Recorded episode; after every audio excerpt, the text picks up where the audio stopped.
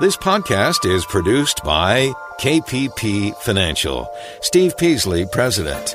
KPP Financial. Independent thinking, shared success. And now today's podcast. You're listening to an encore presentation of Invest Talk. Please call with your questions and comments, though, 888 99 Chart, 888 99 C H A R T, and Steve will answer them on the next Invest Talk. Good afternoon, everybody, and welcome to Invest Talk. It's hard to believe it's summer, and the summer is racing by pretty fast. I don't know where you are, but it's pretty hot down here in the Southern California area. So this is a Thursday edition of Invest Talk. I'm Steve Peasley, and I thank you for making time to join me today each weekday at this time, four to five Pacific time. Pacific time. I appreciate it.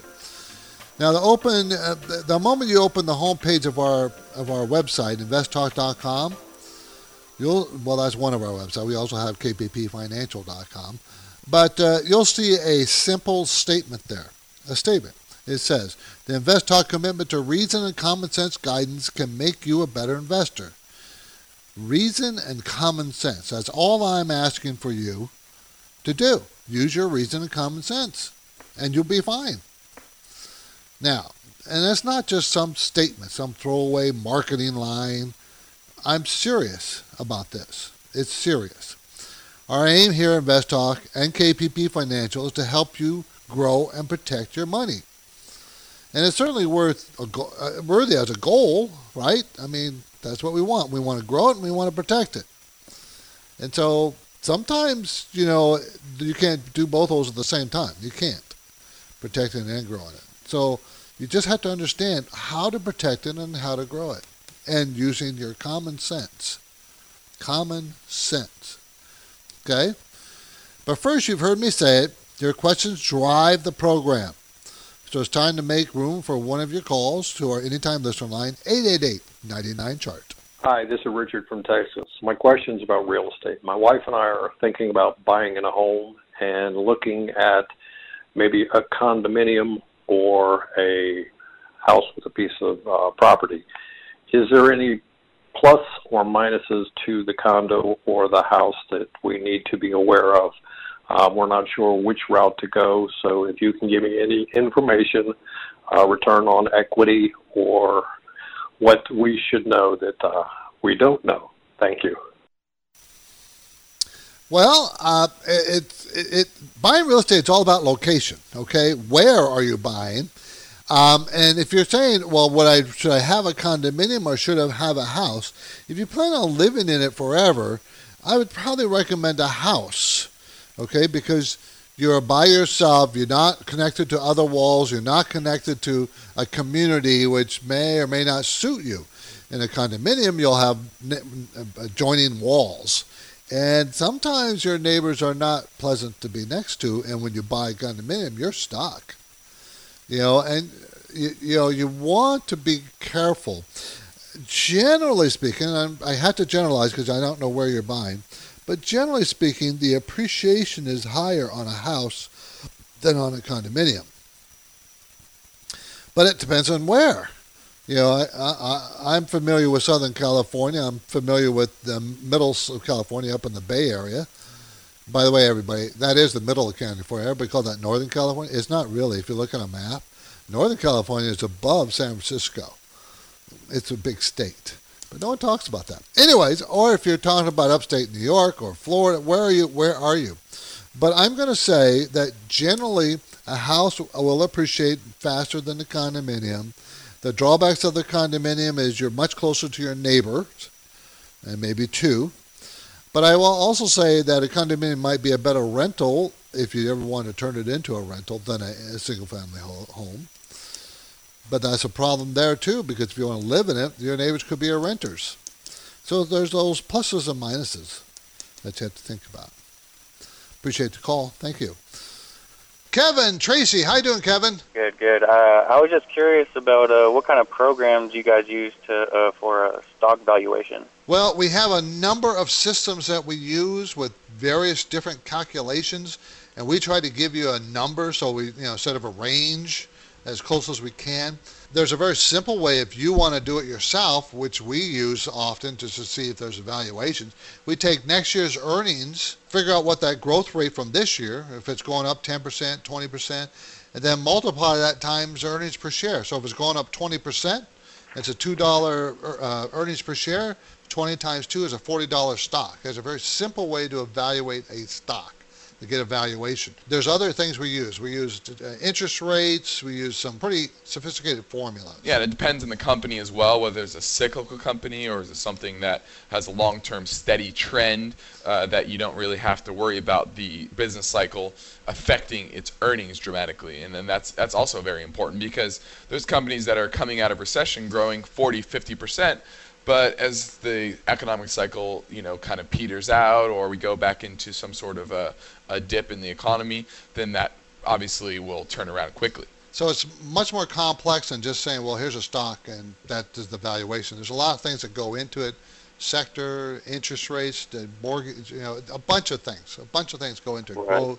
So it's really difficult, Kevin. What uh, what do you discount it at? Do you discount it at the SP 500s or do you discount it at like a uh, Treasury funds? Many of our calculations use the 10-year Treasury, based it on that. There's competition for money between bonds, U.S. Treasury because it's ultra safe, there's no risk, and then right. risk, which is stocks. So we like to use the Treasury. Kevin, appreciate right. the call. Thank you. Thanks.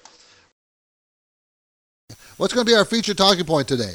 How much tax will you owe on stocks you sell in 2018?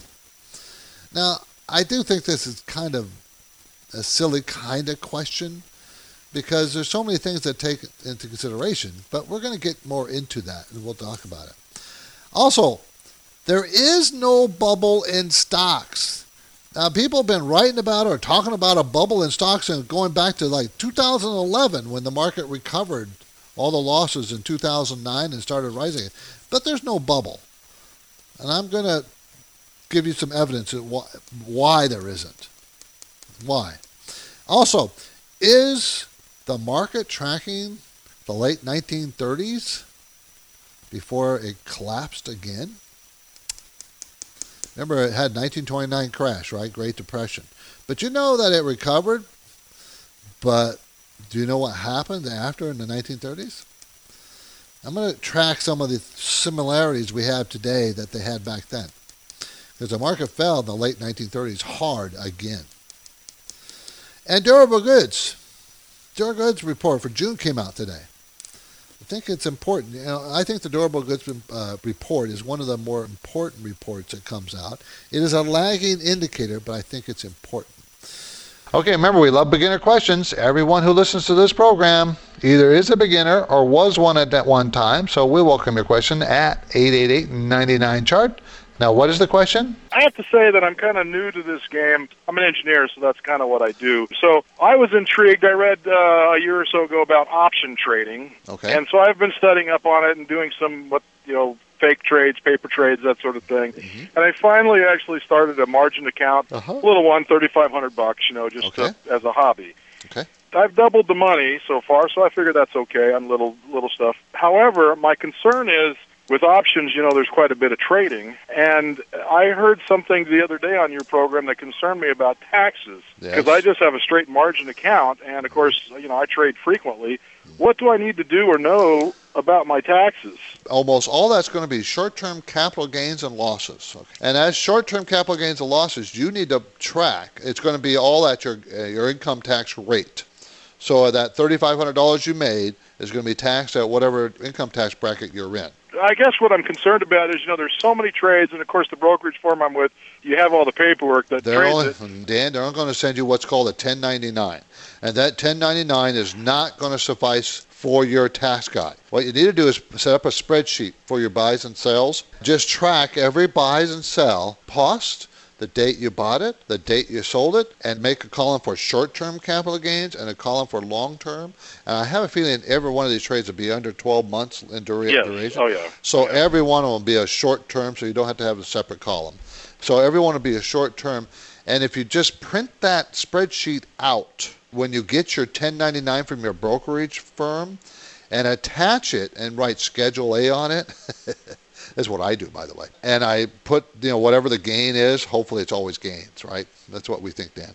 Well- and then put write Schedule A on the appropriate tax box in your tax return and just put the total number and say, see Schedule A. My concern was, you know, I started with say just thirty five hundred bucks. Yep. The minimum amount. If I was to lose money, I would claim that as a loss, and if I gained money, that would be a gain. All this other stuff I was worried about, you know, some trades I made lost, of course, and some mm-hmm. gained, but it's only on the total at the end of the year that you're taxed. Correct. right? Your losses always offset your gains and vice Okay. versa. So you never have to worry about that. Thank you. Thanks, Dan. Appreciate the call. 888-99 chart. When you hear us talking about a certain stock or a story of great interest to you, please remember to tell your friends. Uh, if you really like the show, pass a word. We love to talk to as many people as we can. We broadcast radio live on our 1220 station in the Bay Area. Uh, and then, of course, we stream the show live on our investtalk.com. And we podcast replays where we cut out all the commercials anyways, we hope you can you can downcast it on down the podcast you can download on investtalk.com. And of course, we always appreciate your input, live calls, so make your voice heard. Call us now 888-99 chart.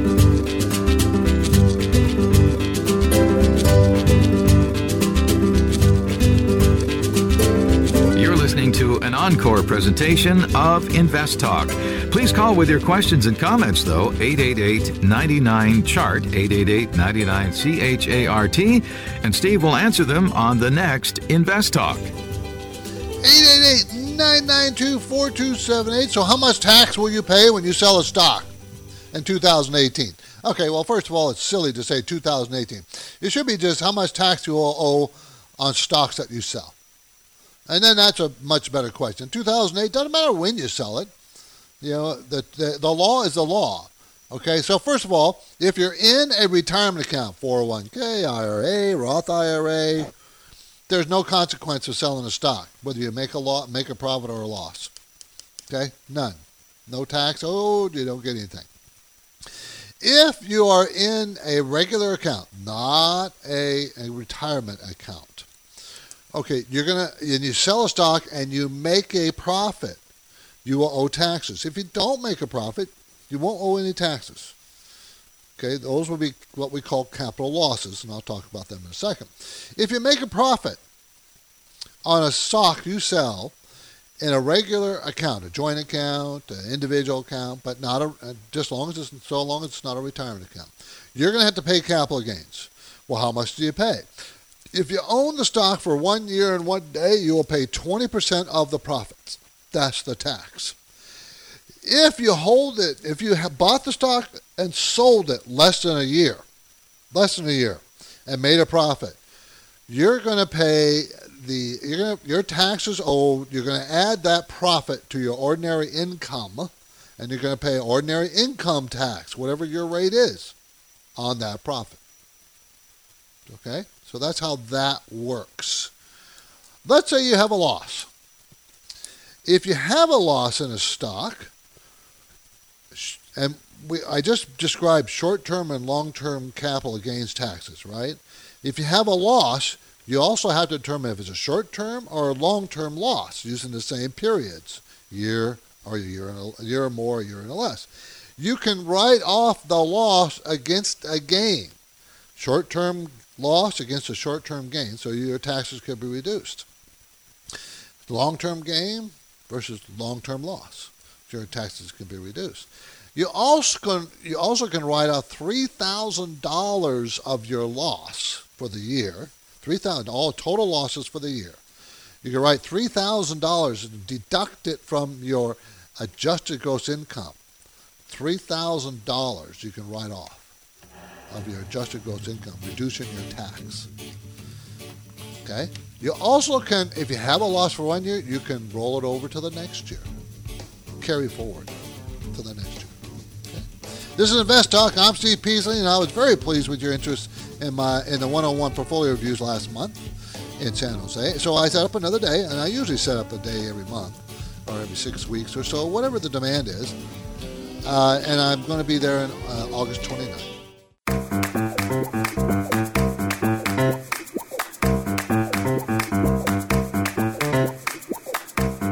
Listening to an encore presentation of Invest Talk. Please call with your questions and comments, though, 888 99 Chart, 888 99 C H A R T, and Steve will answer them on the next Invest Talk. 888-99 Charter is our number, 888-992-4278. Let's go to Sid in Fremont. How you doing, Sid? Uh, hi, how are you? Good. I haven't talked to you in a while. I know. Well, I'm still here. Quick question. Sure. You haven't brought up closed-end funds. Do you consider closed-end products a good option or not? Well, not if you're indexing. What I'm talking about is index mutual funds or index ETF because closed-end funds can trade not at the actual price of what they're worth, what those stocks are worth inside the ETF or, or a mutual fund. They can trade at a discount or a premium because closed-end funds is a finite number of shares. Therefore, there could be more demand or less demand for those number of shares. And so the price could be above what it should be or below what it should be. And that's what a closed-end fund does. Now, from a strategy point of view, Sid, if you want to buy an index and you can find a closed-end fund that's selling at a discount to the actual value, that might not be a bad way because at some point it will probably go to either the value or premium at some point, right? Because it's an index. Right. It's just following a bunch of stocks, the S&P 500 or the and they shouldn't sell at much of a discount or a premium because they're just tracking the index. That's all it's doing. But if something happened where it did sell at a discount, that might not be a bad way to go. Buy it. Sid, I appreciate the call. Thank you very much. Very good. Thanks Thank you. very much.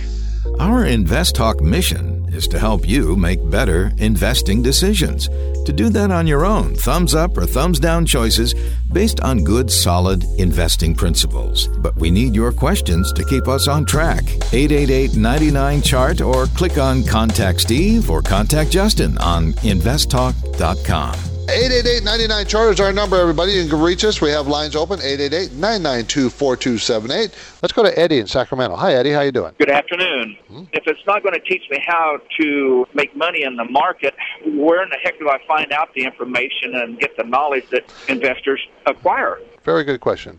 You need to start reading. Now, I know that doesn't sound exciting, but I'll give you a couple of books that you can look at that you can get out of the library or buy, and they're kind of for the beginners, very easy reads by people who are, have been in the industry, who've been very successful, and they're written in a fashion to try to give you a feel for how this works. Okay. Go to our website, investtalk.com. A couple of very good books is A Thousand Miles from Wall Street by uh, Tony Gray. And if you can't write these down, you can go to our website. We record our shows, investtalk.com, and you can listen to it. Common Stocks and Uncommon Profits by Kenneth Fisher. And uh, Peter Lynch has a very good book, Beating the Wall Street or I would suggest you start with those books. They're very easy and it kind of gives you a good idea of how this stuff works. And if I can give you one kind of rule of thumb, buy stocks that make money. There's a too many story stocks, too many hot tips. Don't do any of that. Uh huh. Buy stocks that have good earnings and are growing their earnings. That's a very simple thing to do. And you can find that out by most websites. So I started trying to read a little bit on some of these books, get a feel for how the market works and why this stock or that industry works and goes up. And you, you really can teach yourself if you have the interest. What kind of money can a person expect to make in, in the market? There is an element and a feeling of gambling in the stock market. There is that there. Think about it this way. When you're buying a stock, you're buying a piece of that company. If that company is making a lot of money, you're the owner of that company. The action of the stock price may go up or down. You don't know. But if the company is making money over a period of time, the price of stock may fluctuate indifferently than the earnings. So what you want to do is focus on the earnings because eventually the stock price will go up to reflect that increased earnings. It may take time. People think they can get in, get rich quick, and then get out. That's not how it is in the stock market. That's how it was in the 1990s, but not anymore. The stock market is going to return you on average 10% a year, including dividends, because it has for 70 years. Okay? Great. Thank Thanks, you very much. I appreciate it. Thanks for the call. Appreciate it. 888-99 chart. There is no bubble in stocks. I have been as long as everybody keeps talking about it, there's no bubble. See, because there's a lot of reasons. I'm going to give you a few. But when people talk about something, bubbles are happen when people don't notice that, that they're a bubble, or they, they suspend belief that it is a bubble. Usually, when everybody's looking at it, it's, whatever it is, is not a bubble because everybody's paying attention. Okay, so experts have been saying there's been a bubble. I've been reading about since 2011. And there's been comparisons to 1999, which there should be no comparisons with 1999. Really? Do you remember the dot com era? Those companies, all, almost every dot com did not make money. Did not make money. There was no E in all those dot coms. And when there's a bubble, no one pays attention to earnings. Okay, so just the fact that investors and traders are paying attention to earnings, there's no bubble. And of course, have you noticed that earnings are going up 20% this year? Now, I don't want you to misunderstand. The market is overvalued. There's no question. I think we're going to get another correction. Uh, but we're talking about a bubble. Bubble means unsustainable, super high. No one's paying attention to anything about other than the stocks going up, and it's way above its norms. We are above norms, but I can't say we're way above norms. There's no bubble, everybody. No, not yet. Tomorrow on Invest Talk, how to prepare for one spouse's retirement if your spouse is going to retire. And here's a hint when only one spouse retires, Need a plan to live on a single paycheck? On some tips tomorrow. But for now, I'm Steve Peasley on duty and ready to answer your questions at 888 99 Chart. Our podcast continues next. The process of investing is more than just picking stocks. Investing begins with savings, of course, and along the way, there are issues about taxes, and then estate planning, and on and on. KPP Financial clients have a ready resource of information about any and all of these personal financial matters. All they need to do is ask. Managing your money gets more complex every day, and there are more options than the average person could possibly comprehend. And when we're confronted with too many choices, research shows that people put off decisions, important decisions. Most times, that's not productive.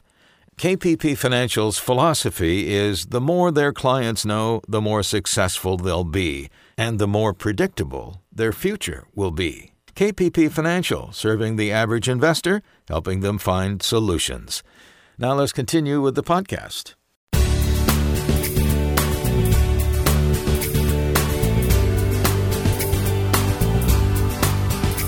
You're listening to an encore presentation of Invest Talk.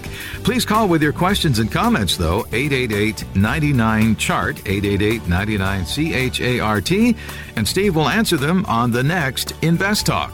888-99 chart is our number everybody. You can reach us. We have lines open 888-992-4278 let's go to johnny in san diego. How are you doing johnny? Good good. Brand new to the investment market. Okay. So just wanted to kind of get a feel for welcome to the club of, what kind of things I should be looking for and what kind of things should I be looking to invest in. This is the first time you really got into the market? Not the first time. The first time uh, I kind of had a bad experience with it, and so uh, okay. I lost about $1,500. Okay.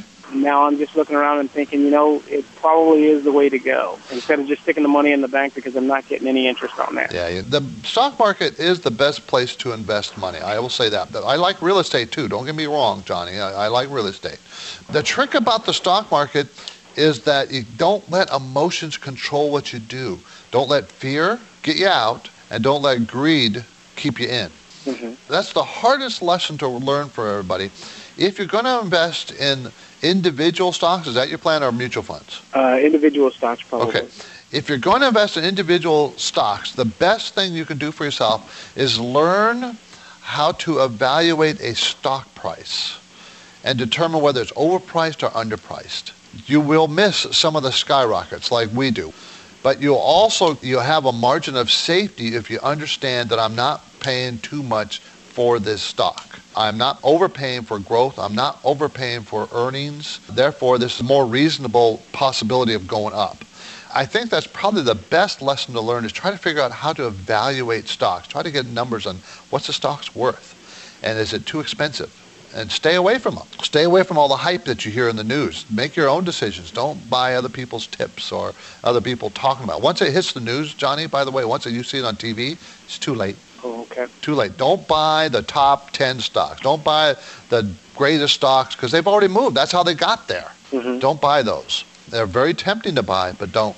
Buy the stuff that no one's paying attention to. Now, how do I find those? Those are not easy to find. I will tell you that. What you do is you look around. I've been putting some thought to how people can find stocks and quite a bit of thought. How, how what's the best way for people to find it?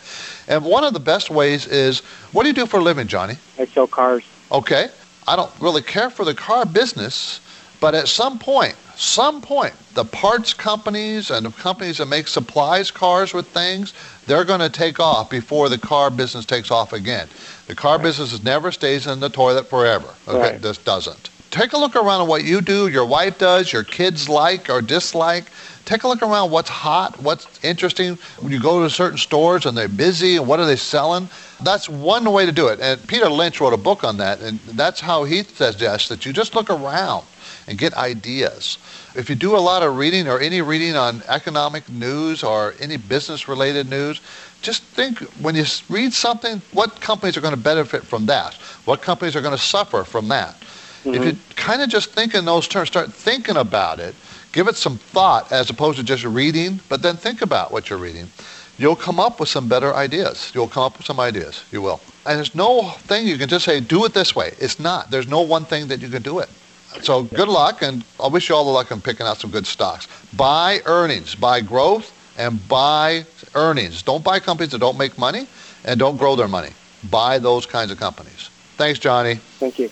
Is market is the current stock market over the last few years tracking the stock market like the 1930s? Okay, there's been some written articles about this, some talk about this, and some of the comparisons. Okay, uh, the debt, overall debt, the government was very high in the 1930s. Interest rate in 1932 hit zero, just like it did in 2008. Del- deleveraging happened in 1933, and we've seen it started happen in 2009. Started the Fed started to deleverage by raising rates and starting to let its balance sheet. Central bank tightening actually started in 1937. Are we tightening now? And have been for what year? And the economy improved from 1933 to 1936 before it fell, the, it fell, fell apart again, and so the stock market. And we, our economy has been improving since 2009 to 2017. So, quote unquote, smart people are making these comparisons, and they're saying, you know, we're kind of on the same track. And I don't know if I believe that. I think it's interesting to see the comparisons. Uh, I do think the Fed is is like it has, and I've and I've reported this on the radio. I think the Fed needs to stop raising rates for a while, maybe six nine months, and see what the previous rates that they have in uh, in place, how that's going to affect the economy, because the Fed has been raising rates every time. Every time is raising rates the last prior to the last eight recessions or so. So they're increasing rates, and that has led to a recession. Not necessarily immediately after the increase, and, and there's a time lag, usually because it takes a while for the the tightening of the financial markets to filter through the economy. And I think that they should stop and see what they're tightening so far, what kind of effect it's going to have. Now, they're not going to do that. They said they're going to raise two more times this year and maybe more next year. And they're really concerned about inflation, even though we've seen very little evidence of inflation. Uh, uh, yeah, there's some. And yeah, I can understand their fear because, you know, very low unemployment, economy's growing very fast.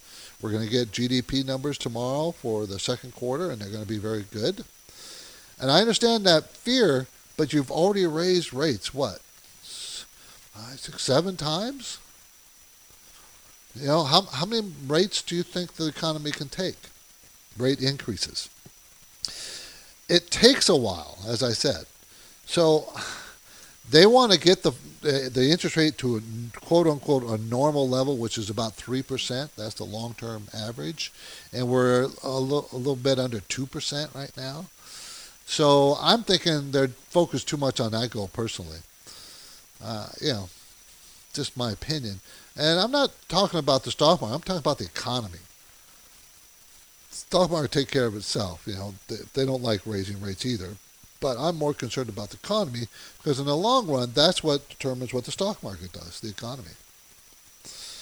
So, um, it, are there similarities in the 1930s? Yeah.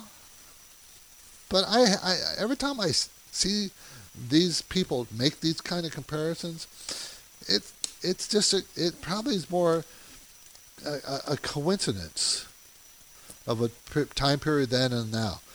I don't see it. We didn't have the Great Depression, you know, in, in 1929 with a market stock market crash like they did back then when market lost 80% of value. Uh, we lost 50%, but it recovered in a year. That didn't happen back in the 1929. So it's, it's hard to make that comparison, I think. As most of you know, we are happy to take your finance and investing questions every weekday on Invest Talk during the radio program. And that that's live 4 to 5 Pacific time, Monday through Friday. But we also accept questions round the clock, 24 hours a day, 7 days a week. And you mostly, I think you guys know that. The number is always the same 888 99 chart. So don't be afraid to call after hours. We love those questions. And when you call, by all means, submit your stock questions. That's okay. I love general questions too, but stock questions are fine. Uh, you know, maybe you want to talk about uh, a process of investing, like value investing or growth investing, or you know, uh, how much how much money I should I put into any uh, any uh, defensive position. Should I be any kind of questions like that? 401ks, IRA questions anything financial. I want to make the program available eh, to you and be a learning experience and learning experience for everybody. Okay, now I'm here taking your questions live. 888-99-CHART is our number. Invest Talk listeners in Southern California are welcome to make an appointment with Steve or Justin for a meeting in their Dana Point KPP financial offices. However, for those who live anywhere in Northern California, it may be more difficult to come to Dana Point. But now, in response to strong interest, Steve Peasley has scheduled another round of free personalized portfolio reviews for his satellite office in San Jose. So mark your calendar August 29th. Then register through the portfolio review page at investtalk.com. Steve is here now. The phone lines are open, and you can get your questions in live. 888 99 Chart. Hi, Steve and Justin. My question is I've picked some stocks, you know, I've analyzed them, I picked them that they're going to report good earnings and they have a low PE, good dividends, and they report, and the stocks, most of my stocks have been dropping after earnings. So is this the buy the rumor, sell the news type thing? And if it is, how do I avoid getting caught in this besides buying it and selling before it reports and then buying it after it reports? So can I get your guys' thoughts? I enjoy your show. Uh, listen to it all the time. Thanks a lot. Bye. So what he's referring to is an old saying, buy the rumor, sell the news. And what that is referring to is in, a, in the stock market, the rumor that their earnings are going to be good is when people bid up the stock beforehand. They oh the earnings because remember we're all all investors are looking forward, and then when the news comes out that the earnings actually were good, he's noticing that his stocks are selling off when the earnings were good. Very common in our industry. Now, there's two things you can deal with it. You can try to play the game of selling the stock on the rumor and buy the news, sell the stock on the rumor and buy the news, and some traders do that. That's exactly what they do. But um, I, if you're an investor, I would tend to have you ignore the quarterly earnings reports if it's you know a company that has long-term growth prospects that's not overvalued. So it depends on kind of investor you are. If you're a trader, you might want to try selling the rumor and buy the news of a good strong stock. Okay? But if you're an investor, you would ignore it. Okay, and you just invest for the long term. Um, and what you could do is buy a half a position before the stock reports its earnings. And if the earnings come out and they're very good, and yet the stock goes down, buy the other half of the position because the earnings were good. The stock is strong fundamentally. Remember, you buy stocks fundamentally. You buy because they're fundamentally strong. They have good fundamentals. The things that you think are are good to promote a higher stock price down the road. That's why you buy the you invest in a company. You don't buy a company based on the stock chart. That's trading. You could do trading based on a chart and ignore the fundamentals, but if you're an investor, you don't ignore the fundamentals. That drives your your your your buying decisions. Okay, and your selling decisions. Now, as most of you know, we are happy to take your finance questions. So please call. We'd love to hear from you. Love to talk to you anytime you want. Now, here's an investing term you should know security. A security is a negotiable financial instrument that holds some type of monetary value. Think about that. A security is not necessarily a stock, it's a, a negotiable financial instrument, which includes stocks, that holds some type of monetary value. It could be bonds, it could be interest in a trust. It could be a first trust deed. It could be a mortgage. It could, remember, a financial instrument, any kind of financial instrument that holds some type of monetary value. It represents an ownership position in a publicly traded corporation, like a stock, a creditor relationship with a government body or a corporation, if it's a bond, and rights to ownership as represented by an option, because that is also an option is a security. Now, securities can be broadly categorized into two distinct groups: equities and equities and debt. Right, stocks and bonds. Equities and debt. An equity security represents ownership interests held by shareholders in an entity, a corporation. A debt security represents money that is borrowed and must be repaid with terms that stipulates the size of the loan, interest rate, maturity, renewal date, bonds, mortgages. Okay? And now, over at Investopedia, you know that's one of my favorite sites to, to learn, uh, Investopedia.com. They have a dictionary there with hundreds and hundreds of terms and items and definitions of things. And it's a great resource, everybody. Now, if you have a security question or other in- investing questions, you can ask them right now. 888-99-chart. And I want to get to durable goods report before the end of the show. We're going to talk about the durable goods report.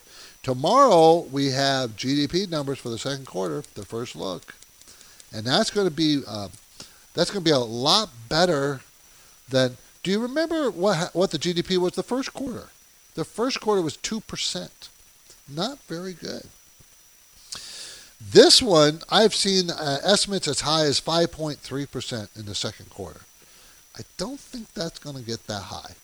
Don't think so. I think it's going to be in the 4 range. But just four or five weeks ago, they were talking to be in like maybe 3.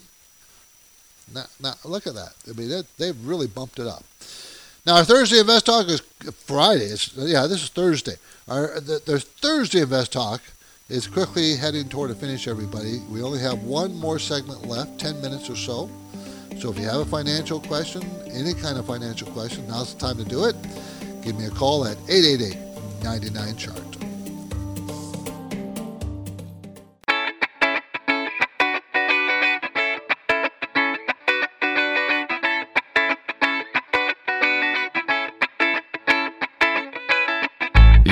To an encore presentation of Invest Talk. Please call with your questions and comments, though, 888 99 Chart, 888 99 C H A R T, and Steve will answer them on the next Invest Talk. Let's go to Bob and El Sobrante. How you doing, Bob? Hey, I've heard you talk before about on balance, but I don't exactly know what it is or how to use it as information. Is it a short term or a long term statistic? Well, it's not based on length of time. Let's start off with that. Okay. You know what volume is, right? Sure. And for everybody else, volume is just a number of traded shares in a day on a particular stock. And you'll hear the stock market say 1 billion shares traded today. Well, that's the volume of the whole market. But you also look at volume of an individual stock. The volume of shares traded on a daily basis is something that a lot of people look at. Well, is it up volume or down volume? Is it volume that's good or bad? Are people selling the stock or are they coming into that? Now, obviously, if you relate the price movement of that stock to the volume, if there's a lot of volume, the stock collapsed by half, you know that was a very bad day. Most days the stock is moving sideways or up and down slowly, and you don't know if there's more up or down volume. You just know there's volume. But when you look at on balance volume, that's looking at volume a little bit more closely and what that does for every uptick in the price of the stock, let's say a thousand shares are bought with a penny higher than they were from someone bought it from just the last sale. It's a penny higher. That would be up volume of a thousand shares because it's on an uptick. The next volume could be a down one penny, 500 shares. Okay, down a downtick. But the on balance volume on those two trades would be uptick 500 shares. So on balance volume adds the number of shares on upticks and subtracts the number of shares on downticks and draws a line. So if the stock price is moving up and you see the on balance line moving up, that means there's more buyers buying more stocks on upticks. If the price of the stock is moving up and the on balance volume is moving down, that means that there's more volume on the downticks, but there's a higher price movement on the upside. Well, all it does, Bob, is trying to tell you where the pressure is coming from. Is it coming from the sellers or from the buyers? Like you were saying, even if the stock price is going down, sometimes the on balance volume can be positive, and that's what confuses me. That is very true. And in fact, you're looking for that divergence where the stock price goes one way and the on balance volume goes the other way, because that's when it tells you the most. So let's say the stock price is going down, but the on balance volume is going up. That's telling you more buyers are coming in as that stock price goes down. They're buying a lot more shares, meaning that stock is going to stop going down and turn around and go up because there's a lot of interest in the stock on the downticks. If the on balance volume is going down and the stock price is moving up, uh-huh. watch out. There's more sellers as the price goes higher. People are taking profits. Well, that's great. Thanks for that explanation. I hope that's clear, Bob. That helps. Thank you. Uh, appreciate your uh, show and your uh, educational value of it. Invest Talk is here to help. Thank you. And we thank you for listening. Durable goods report that came out for June. Durable goods is those are those things that last three years or longer. So it's durable goods sales. Things that last, sales of things that last three years or longer. So they're more expensive things. And so the reason why that is important is people will spend more money and corporations, people and corporations will spend more money if they are confident. And if they spend more money on big ticket items for corporations, it tells you that they're investing in their company. So that's the core capital goods part of the durable goods report. And that was up 1%. Okay, the core capital goods were up 0.7%. The problem you have is the previous two months, they shrank.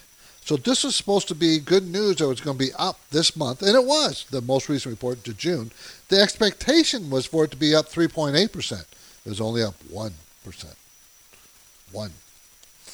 So, okay, that's good. It bounced. It was better than negative. It had two months in a row negative shrinkage, but now you have a month of now growth. Okay, that's good. It's just not great. That's what we have to look at. Um, eh, the core capital goods at seven tenths of percent was more optimistic. That's that was decent, not great, but decent. And remember, we're talking about those things that will make us more productive, those things that cost a lot of money and we're more confident. So I, I kind of like the report because of that. You know, shows some confidence out there. That's it for uh, for uh, the production Thursday of the show. I, I appreciate it. It was very very good show. Uh, if you want to replay any or all of today's program, you can you can do that from the podcast page on investtalk.com. Thanks for listening, everybody, and please come back tomorrow. I'm Steve Peasley, and good night.